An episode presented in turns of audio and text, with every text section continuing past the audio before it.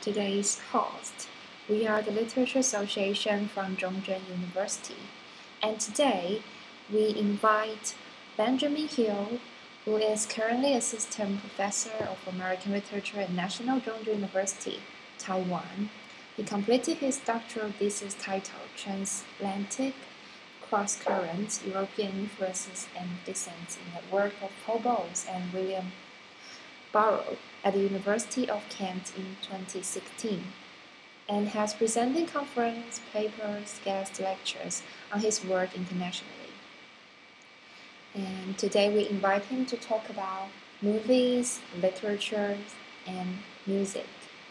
Hello, Ben. Hello, Juju. Very nice to, to see you and to be here and to, to share some of my knowledge about some of these things that you want to talk about today. Yeah, so I heard that our introduction music is Aphex Twin's music work, right? Yeah, that's I by like the song. yeah, it's by a UK um, artist, electronic artist called Aphex Twin. Um, his real name is Richard D. James, Yeah. and um, yeah, he's he's quite an interesting and prolific artist um, who's been working in the in the fields of electronic music and what's called intelligent dance music, although many people don't like the use of that term for a number of reasons. What is intelligent dance music? Well, it's dance music that has a more sort of cerebral or more intelligent um, element to it rather than just boom, boom, boom, boom, boom, repetitive beats and very like simple, sort of algorithmic, um, arpeggiated, programmed music. It has something that sounds a bit more like a composition or you know, could even be equated to forms of classical music. Now, with Aphex Twin, he's often been compared with, with great classical composers like Mozart and Beethoven, which is Mhm. quite strange considering that he, he considers himself just a, uh, a, a glorified DJ, really, and, and is interested in, in rave culture. So, really, the, the origins of this form of music and this kind of um, intelligent dance music really began in the in the early 1980s and is a as an amalgam or, a- or a blend of Mhm. various different kinds of music and, and experimentation that was happening in the early 80s, which came out of punk rock um, in part, but also um, a form called industrial music. Um, there was a hip hop scene um, and hip hop and uh, Chicago dance music scene Yes. um, at the end of the 1970s, which sort of emerged from disco, um, the sort of house scene over there, and and also from um, the krautrock Yeah. scene in Germany, sort of more experimental edges of, experimental German rock music and avant-garde music. So all these things kind of came together in the in the early 1980s and, and began to to congeal into what we now think of as, as intelligent dance music. So is there like a is there any like stupid dance music? Well, yeah, I mean, you could argue that. I mean, dance music really did evolve in a way into, into so many different strands and streams. Um, and, you know, with amusing names and amusing types like happy hardcore and um, you know, uh, you know, all the different forms of rave and Yeah. hard house and, and happy house, and you have things like uh, grime music now as well, which is a you know sort of another re-emergence of different different elements that go into dance music. But but really, with with Aphex Twin, what we're talking about is a real punk rock Yeah. sensibility that comes comes with us uh, with it with a certain form of cerebral intelligence. I think you can trace some of this back to um, bands like uh, post-punk bands like Devo, Yes. um, and also um, perhaps even um, bands like uh, the Raincoats and other new other new wave called new wave bands like Talking Heads, which started to, and and particularly uh, there's a UK band called Wire, which Wire. yeah they they were a punk band, but they really um, wanted to intellectualize punk music, and it were very one of the early bands to really incorporate synthesizers into Mhm. their into their music and treat it seriously as an instrument, not just something to make funny sound effects. Yeah, because like punk and, and say grunge, Grunge, yeah. yeah, grunge, they are from originally They are like subculture. Yeah, well, if you if you think about bands like the Sex Pistols, um, I probably want, ought to, to play some some early early examples of this this kind of music at some point. Um, but I want to kind of introduce you to one of the earliest folk dan- um, songs, intelligent dance music songs that I heard in the sort of mid 1980s Yeah. by a band called Orbital. But I'll yeah, but I'll, I'll play that in a second. So, um, really, this, if you think about the early days of punk rock, it was about the bands like the Ramones and Mhm. bands like the, the Sex Pistols. And really, okay, they were basically just doing rock and roll, but just with a, with a slight edge to it. Mhm. There wasn't a real sense of experimentation. Whereas with with the sort of later post-punk bands, they really started to incorporate synthesizers and other uh, more experimentalism with their with their use of music, and they Mhm. started getting hold of cheaper instruments. Also, another touchstone is um, Joy Division and New Order, when the um, Joy Division um, and that connection with Factory Records was when um, Ian Curtis died from the Joy Division. The, the emergent band of, of New Order started to experiment with synthesizers much more, and they that you get the the hits um, song Blue Monday that came out of that, which is uh, you know real is a real touchstone of, of electronic music. Yeah, because for me, electronic music. I mean, in Taiwan, uh, I often heard. I often I often hear it in like religious events. For me, it's like you know, only kids love it. But after I, I listened to Aphex Twin, I mean, really surprised me that it is so great and like you said, it's very avant-garde and I can I can feel its aesthetic. Mm. Before I couldn't. I mean, maybe I don't. I didn't listen much uh, electronic music, but Aphex Twin really just surprised me, just blown my mind. Well, of course, the other, as I said, the other key touchstone behind this, and one of Ian Curtis's favourite bands when he was working on, um, you know, writing songs with the Joy Division before he tragically killed himself, but he, he Mhm. loved Kraftwerk, which, of course, the, were these pioneering German musicians of the 1970s, originally involved in more sort of psychedelic um, happenings with the krautrock movements, which came out of sort of hippie music, and they became real pioneers, actually creating their own electronic instruments to try to really move away from um, the, the more organic sounds that they were they Organic began, sound. or more acoustic instruments, or the guitar, the use of guitars and, and drums, and instead to just use electronic sounds in their music Combine different instruments together. yeah, really have this sort of more science fiction Yeah. aesthetic that connects with, that really tries to look at the future and, and consider the future. So I think it's probably a good idea if we actually listen to some of this now. So I'll play a song by Kraftwerk first of all, um, and I'll tell you a bit about that afterwards, and then we'll play another another track after Okay, that. sure. Okay.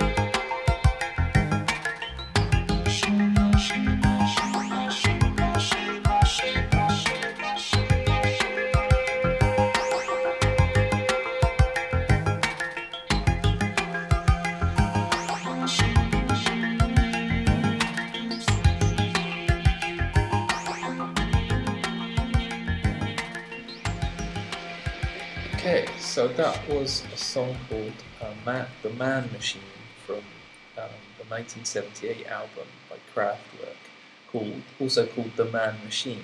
Mhm. Made extensive use of synthesizers, but it's probably most notable for being Kraftwerk's breakthrough album. Um, Yes. Like at, right at the tail end of the punk rock movement, which sort of started to peter out in 1978. Kraftwerk's uh, The Model, which was actually a B-side, got lots of airplay, radio play, both in the UK and America, and became a surprising radio hit and college radio hit, um, and sort of opened the door really for the possibilities of um, more experimentation by, by bands with, with synthesizers. And really, you see a lot of this across the 1980s in Mhm. mainstream music, with, pop music becoming increasingly not just commercialized, but less reliant on traditional instruments and more reliant on studio synthesizers. Yeah. You have the introduction of the Fairlight synthesizer, which could like you sample almost any you know any sound and be used as a as an instrument, and it became a very sort of cheesy effect on a lot of a lot of quite quite bad commercial music in the 1980s. Even Devo attempted to use a Fairlight. So I think probably now's a good time to actually listen to a Devo song. So Yeah. this is a Devo song from 1980. Um, so Devo were a new wave band that gained some success and a sort of surprising success given that their their aesthetics are totally postmodern and totally off the wall. Um, when you say new wave, does it have any relation to the French new wave film?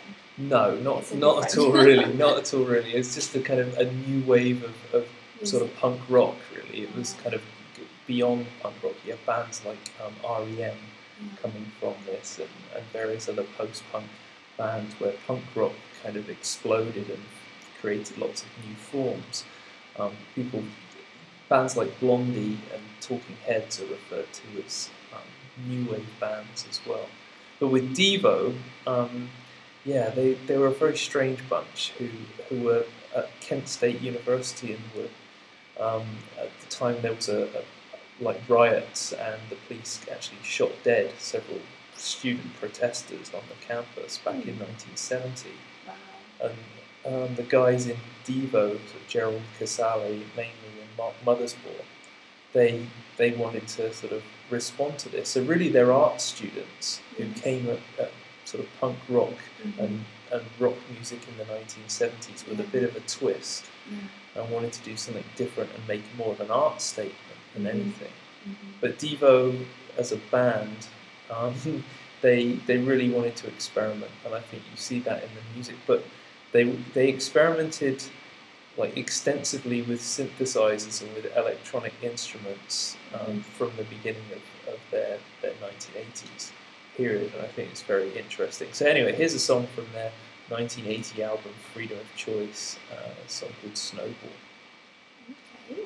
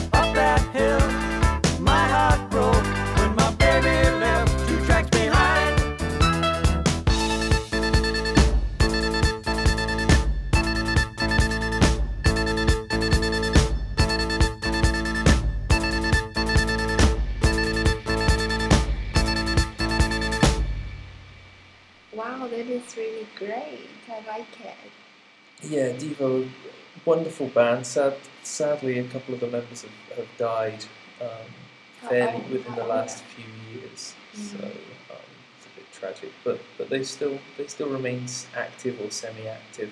Um, Gerald Casale is quite a political figure. Ma- Mhm. Mothersbaugh is very notable for doing lots of kids' TV show Kids music. TV show. Yeah, things like um, Space Ghost the other one? Rugrats was a Mhm. famous TV show that he did the music for, and he does lots of movies, lots of kids' movie music. So he's quite into this sort of cheap, um, cute stuff. Mhm. Um, so uh, anyway, to move on a little bit, so electronic music really developed at pace in the early 1980s, um, certainly the mid 1980s, um, when you get an explosion on the underground scene in line with an explosion, particularly in the UK, um, I'm referring to here, with what what became what started off as, as indie music and became taken over by baggy music in Manchester.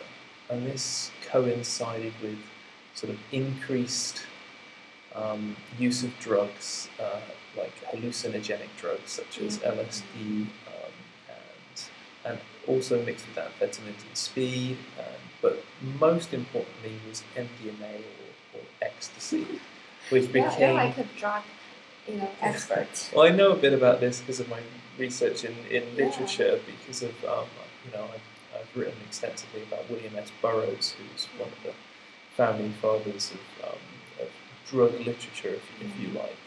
And so this period really was a sort of a second coming, a second hippie explosion after the 1960s, certainly in the, in the UK with this emergence of, of, a, of a new drug culture. Mhm. And electronic music really reflected that on a number of levels. First of all, it was able to that create a very powerful pulsing dance rhythm Mhm. um, that really could, could capture the sensibilities of a, of a club at that time. And you even have you know bands trying to sort of capture that that spirit and move away from again traditional instruments that indie bands were using Mhm. and involve more electronic instruments. You have bands like, for example, the Stone Roses and the Happy Mondays. Um, I already mentioned New Order, who who were involved in doing that already. Um, and it seems like that was in part inspired by their, their first use dabbling with, with ecstasy. Ecstasy being a drug that really sort of makes the body want to move, really phys- a physical drug that, that creates a sense of both euphoria but also a needing to dance and to ex- expressively dance. Mhm. Um, and I think this is very important in, in combination with um, the, the kind of the things that electronic music could do, particularly in terms of also sampling and sampling music. As I, mentioned, the Fairlight synthesizer that could sample sounds, where you also start to get sort of tape samples and various other sam- sampling techniques becoming more more widespread. You already had sampling being used extensively in hip hop music, but Mhm. became prevalent in different types of, of dance music at the time. You also have ambient music um, appearing as well, which again, after people were using ecstasy for long long periods, you have in the, the, the rave clubs and the rave um, festival areas, you have chill out zones Mhm. for people to calm down. Yeah, it's Um, like the music is about sensation. Yeah, very much about You sensation. know, like a few days ago, I went to an exhibition, and the exhibition is really interesting. So it showed us the image of sound, Mm. and especially electronic sound, and the image is really beautiful. Mhm. Yeah, it, it's quite surprising how much uh, how much power um, electronic music can have over um, a person's sort of psychological and physical makeup. Yeah, I you mean know. the same as drug. I think that's the connection. Absolutely, both things kind of work together in a kind of harmony. And I think that's what people were discovering in the 1980s, and certainly Aphex Twin was right at the forefront forefront of that. Speaking of this, I, I, I think I know that Aphex Twin, the DJ, has a kind of like he can see the sound. Yeah, he, he suffers from, or apparently he suffers from synesthesia, where Mhm. again he sees sounds as colours. Oh, as colors. They create a sort of colour effect on his, uh, you know, his, um, in his perception, Mhm. perceptual field, which is quite fascinating. Really. Yeah, it's really fascinating. I think now's probably a good time to listen to some music. I'd like to play some ambient music and bring it down. So this is by a band called The Orb, who are fascinating on a number of levels. First of all, because there is a connection between The Orb and um, both world music and punk rock, in that um, the uh, one of the, the members of The Orb was. Um, he had a well he, he was a record producer. He was very closely associated with um, with the record industry recording industry. And he kind of kind of despised it in a way. And his name is uh, what was his name? Um, uh, he was also connected with a band called the KLF which were very much an anti an anti band oh Bill Drummond it is um, so so Bill Drummond was a member of of the Orb as well, um, and well, he wasn't. No, he wasn't a member of the Orb, but he was a member of the KLF. But Jimmy Cauty, who was also a member of the KLF, was a member of the Orb as well. So I, I, I got myself mixed up between my, my members, but it's a, it's a it's a complicated Yeah. uh, family tree, and a lot of these groups were very closely connected. But also, what was the big stimulus behind the orb? They began as a kind of a, a chill out band, really, about in very much influenced by Brian Eno and Kraftwerk, Mhm. and um, they're very much um, obsessed with that idea of coming down. You know, when people were on ecstasy, they'd be very high, but then Yeah. when it when the drug wore off, it introduced a sort of hangover yeah. a sort of coming down, which needed these chill out spaces, and the Orb were involved in that very much. But also closely connected with, with them was, was a friend of theirs called Jah Wobble, who's got an Mhm. interesting name anyway. Um. Yeah, and he was um, he was the bass player of um, Johnny Rotten's band after the Sex Pistols Mhm. uh, which was PiL, Public Image Limited, and it's very much also very much experimenting with, with dub sounds and dub reggae sounds and experimental. Oops, just dropped a dropped something there. Sorry. um, um, yes, so I'd like to play a song by the Orb to bring things down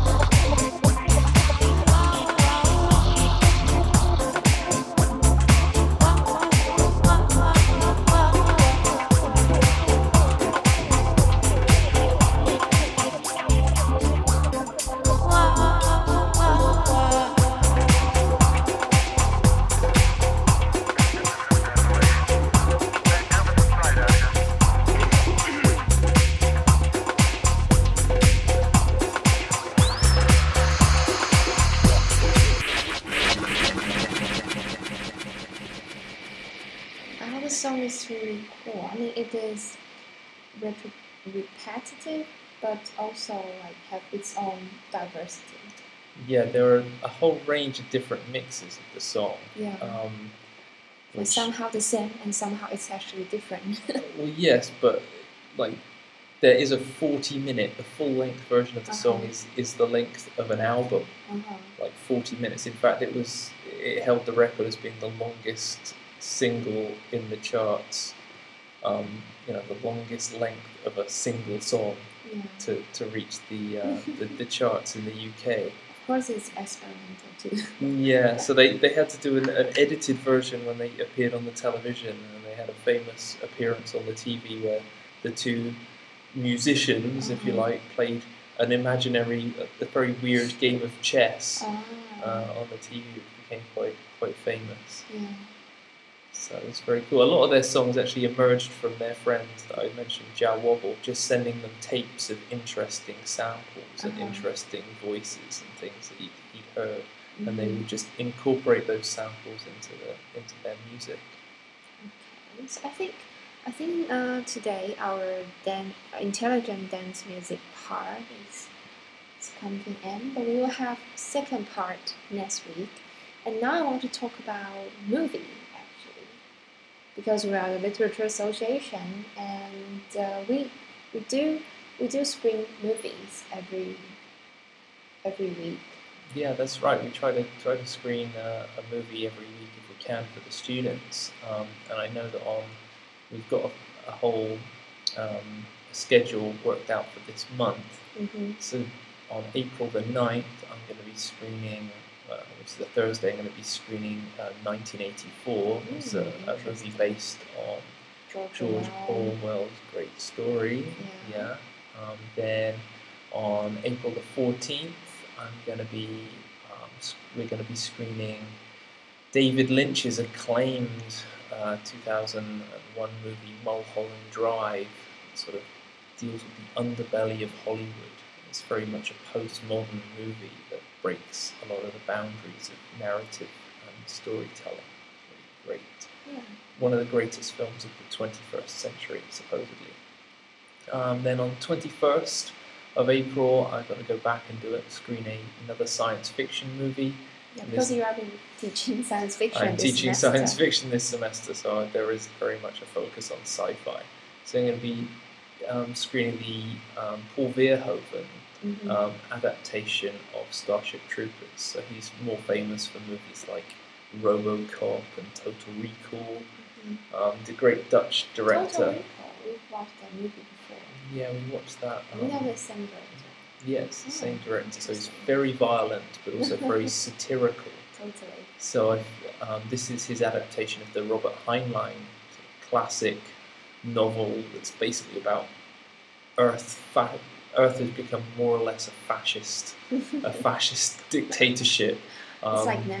yeah. yeah, well, arguably, Ironically. arguably and ironically, yes. So that's a that's a really great and interesting movie if you have a strong stomach. Uh-huh. And then on the 28th of April, something a bit more interesting is the 1938 uh, Marcel Carné movie Pepe Le Moko, which stars Jean Gabin, sounds so cute. great Jean Gabin. Well, it's not that cute. It's actually about. it's, Pepe Le Moko. well, well, it's very interesting. Again, given Ah. the, the current state of the world being um, being under sort of house arrest. Oh, I'm sorry, it's not not Marcel Carné. It's it's Julien Duvivier, Uh-huh. um, but from the same school of poetic realism, kind of pre-film noir movie. And um, this movie is, is really great for a number of reasons, but one is it, it focuses on this gangster Pepe Le Moko. Mhm. Um, So what does he mean by Pepe Le Moko? Is it French? Um, well, it's it is. Moko is slang for a man from Toulon. It just means the man from Toulon, Uh-huh. which is derived from a, a French dialect called Occitan, um, Mhm. and so sort of from the from the south of France, really. Um, but it's it's great because he's a criminal on the run from the police who lives in the Casbah in Algiers in North Africa. Um, and the, the local police keep trying to get him to come out, but he refuses. So really, he's in lockdown Mhm. in in the Like now again. yeah again in the Casbah, which is like a maze anyway. I mean, I've been to different parts of Morocco. Um, in the in the Casbahs Wow, in, in that's two, two parts of Morocco, and they really are like mazes. You just Mm. you walk down two streets and you're completely lost. Yeah. And this movie captures that feeling very well. It's a really Mhm. great, beautifully acted and beautifully shot movie. Looking forward to it. Yeah, so that's that's our schedule for April, really. So I hope to see lots of lots of people there. Yeah, I hope so You- too. Oh, I should say we usually screen the movies in R one three seven, and they usually start at seven thirty, or usually starting at eight p.m. Yeah, humanities humanities building. That's correct in the humanities building. Yeah. Okay. And today I want to talk about the movie uh, Midnight Cowboy. Mm. Because I know that um, you also um, study um, James Young Herlihy. Oh yes, so so yeah, Midnight Cowboy is a 1969 adaptation of James Leo Herlihy's 1965 novel Midnight Cowboy. Mm-hmm. Um, a fascinating kind of forgotten, forgotten author. You know, Yeah. he's, for, for me, he's one of the great writers of the, the mid 20th century in America, and he's forgotten in large part because he basically stopped writing. He wrote these four great, great novels along with some plays and a few short stories. Oh, he also like play. Yeah, and then just decided to, to get out of writing, stopped writing, and, and lived his life uh, fairly happily. You also did a little bit of acting as well. Oh, really? Some bit part acting, yeah. Yeah, I, I really, I really love this music. I mean, I just, I cried so hard, you know, when I watched it. I mean, it is so, you know, just so beautiful, poetic, and sad. Yeah. So it's, you know, very existential. Oh, very much so. Um, yeah, Herlihy he was very much influenced by existentialism. Um, Mhm. And mean, I've seen his letters to, to Paul Bowles, and he, he shares his, you know, he, he gets a sense from Bowles' work that they, they were both very much influenced by uh, probably more Albert Camus than Jean Paul Sartre's brand of, of existentialism. Um, and they really do deal with that, that you know, existential dread and the sense of personal isolation um, and the disconnect, disconnections from other people in a really interesting way. But I think that Herlihy really captures um, the emotions in a very, uh, very interesting, very, very realistic way. Yeah, I think um, because I before before watching you know Cowboy, I watched um, the Joker, Mm. Joker, and I think they are both focus on focusing on you know those characters that is you know, small characters, and in New York, right? Mm. I just feel like it's a com- comparison between small character in a big city Mm. and a kind of lost. Yeah, I, I can see that. I can see parallels with, with Joker, and I can and I think that um, definitely the Joker is trying to channel a lot of the sensibilities of, of what we now talk about in relation to 1970s American cinema. Um, Yeah. You know, and I think Midnight Cowboy marks really the turning point um, when Hollywood cinema really started to embrace a lot of dark themes, Yeah. and a lot of the great directors really started to, to come to the forefront in Hollywood after the 1960s. That's not to say there weren't lots of dark movies in the 1960s. Certainly, Roman Polanski's movies like um, Repulsion and um, yeah, there's several others I can think of from the 60s. But the 70s, they really start to come out. Yeah. you, uh, you get stuff like. Um, It's like a gold age of dark movie. you do. You get well, and of course, Midnight Cowboy won the best, the best movie um, Oscar in nineteen uh, six. Was it 1969? 19, the forty second Academy Awards. Anyway, I think it's 19, 1969. Mhm. Um, but it was an X X rated film. It was an X-rated film, but it, it was interesting because it beat Butch Cassidy and the Sundance Kid, which a lot of people actually find as a more memorable movie, and more people like refer to Butch Cassidy and the Sundance Kid, which was written by, by William Golding, um, which is the great Paul Newman, Robert Redford, who were the, the big, the huge, big stars of, of Hollywood at the time. Yeah. Um, but it really, like, um, for for Midnight Cowboy with its its really sad, tragic ending. And it's, Yeah, it's I mean like it's too tragic. total I just lack of uplift. I couldn't help, you know, crying. Yeah, it Yeah. just it just is um yeah the, the only other sort of director I can think of is, is maybe um, oh, what's his name um, the German director Fassbinder whose movies just like a relentless slog and then something sad happens Yeah. And it, it, it really is a challenge in, in some ways to, to get through it but but there, there's so much heart and spirit in the acting in Jon Voight and um, Dustin Hoffman's acting and Schlesinger's direction is actually much more artistic and much more experimental mhm. than yeah, it's very experimental. yeah, it's easily Like- missed I Has think. like the cut up, cut up scene very much in so the in the film. very much so. It really captures something of, of the era uh, of, of that sort of experimentalism with um, Andy Warhol's fac- factory and, and William Burroughs cut ups, cut up techniques coming to the forefront. And yet, that's often overlooked when people think about this movie and discuss it. You know, mostly they, they consider its X-rated status, and they really focus very much on the really tremendous performance, really by, by Dustin Hoffman as the Yeah, he's so great in this, in this movie. yeah. He sadly lost out. He didn't didn't get the off, Oscar that year. I'm trying to remember who, who beat him to the Oscar fair. in that year.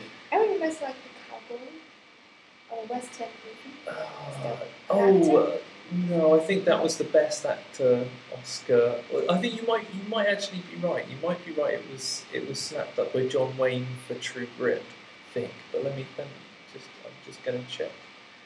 Let's see, best actor. Yeah, Dustin Hoffman was nominated, but John Wayne did get it for, for True yeah. Grit, which I think is um, um, True Grit is great, but I think maybe Dustin Hoffman should have edged that really. But anyway.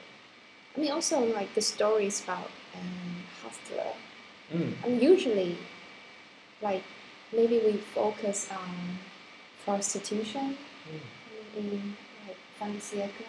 Yeah, or we should we should play the, the trailer a second. So if we Okay. play the trailer. Sure. Okay, I think I think we should play the trailer.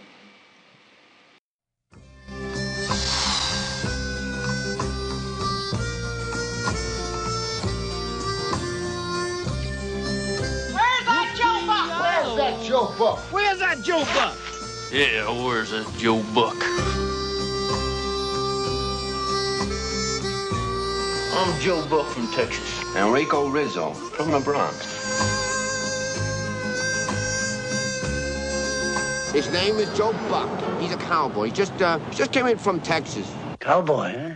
I ain't a for real cowboy, but I am one hell of a stud. And how come you ain't scored once the whole time you've been in New York? Cause I need management, goddammit! Let's go. Hey, I'm walking here. I'm walking here. You were gonna ask me for money?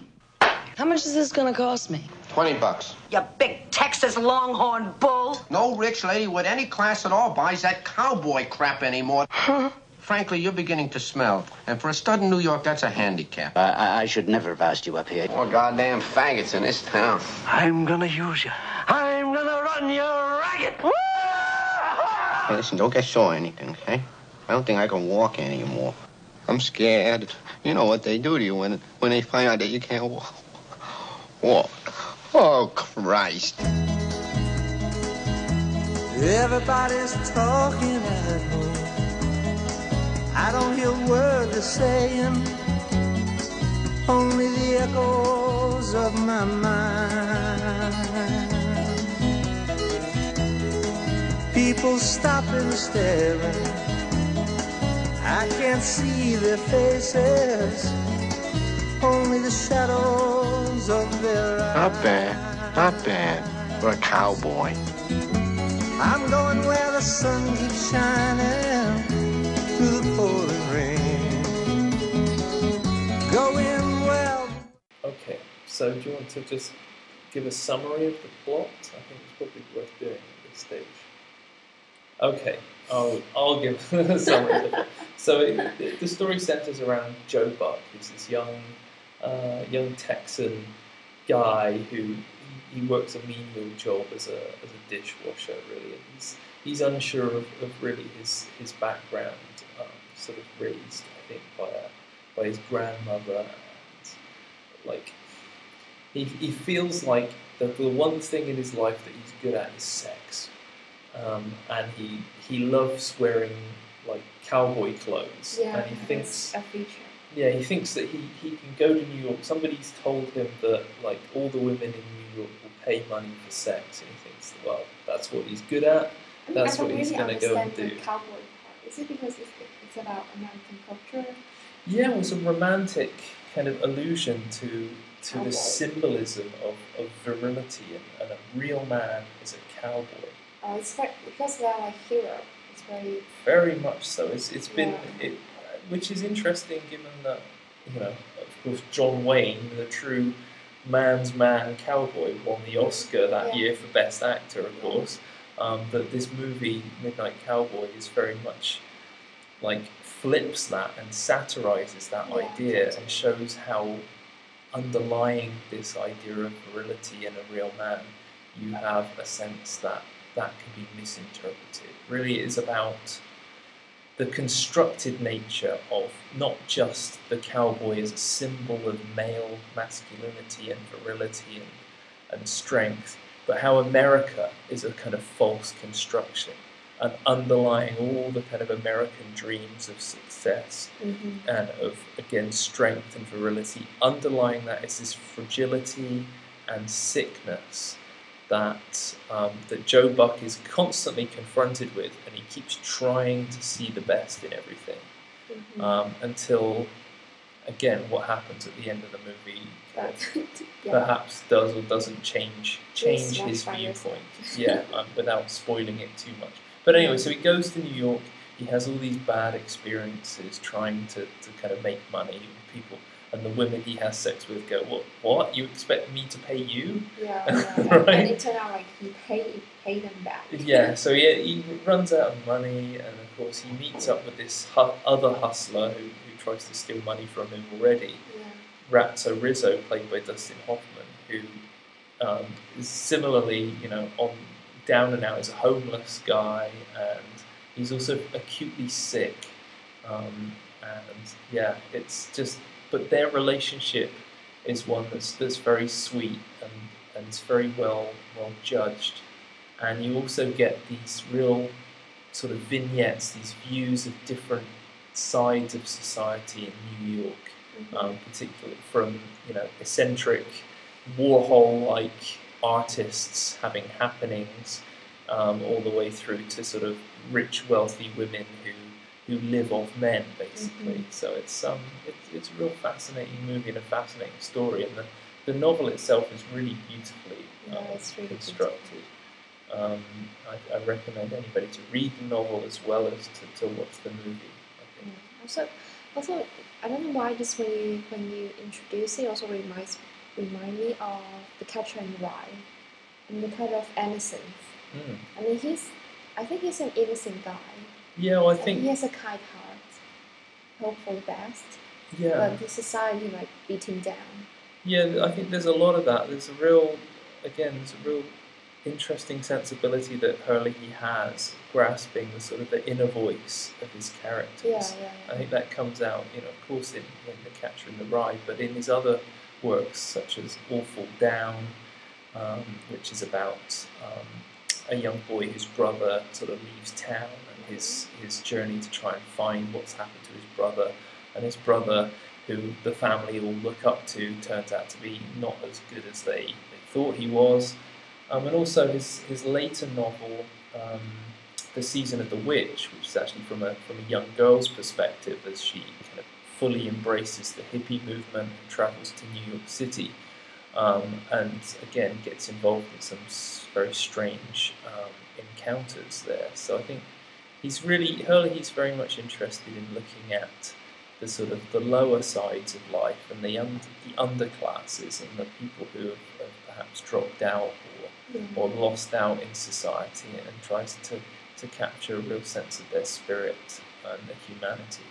Um, you know, and to some extent with hilarious consequences. There, there's some quite funny renderings there, but also some real tragedy, real pathos. Mhm. I think it's like um, tragic comedy. Yeah, very much so. Yeah. Very much so. And I think I think he, he captures that really, really well, really, really nicely. hmm Okay, so thank you for today, Ben. And I think we'll still continue the intelligent dance music next time, and we will still continue talking about movie and literature. Don't forget the magazine as well. Oh, yeah. So uh, with the Literature Association, we also call for submissions. If you have any uh, writing or drawing or painting or anything, you know, any any artwork, please just submit, and we will post. Basically, we will basically publish everything. And the reason why we um, we start this magazine is we want to because in this in this age people just read or you know just use their phone on internet but we still think that book is something important and beautiful and i think if we if we publish a book and then we can see that oh our art is really there we can touch it so Yeah, so send us send us your work. One other thing as well, I'm also connected with the um, UCC skateboarding club. Um, you are so I'll, busy I'll Post. you're the instructor I know I'm apparently the instructor. Um, I'm supposed to help, but I don't know exactly what's happening. But if any of you are interested in skateboarding, then we'll put the the, um, the QR code for the line group on the on the Facebook page, and you can see it. We'll put a load of other stuff on the Facebook page for you to look at. Um, and also, if you're interested in joining the Literature Association, do send us a message as well. Okay. Okay. Bye bye.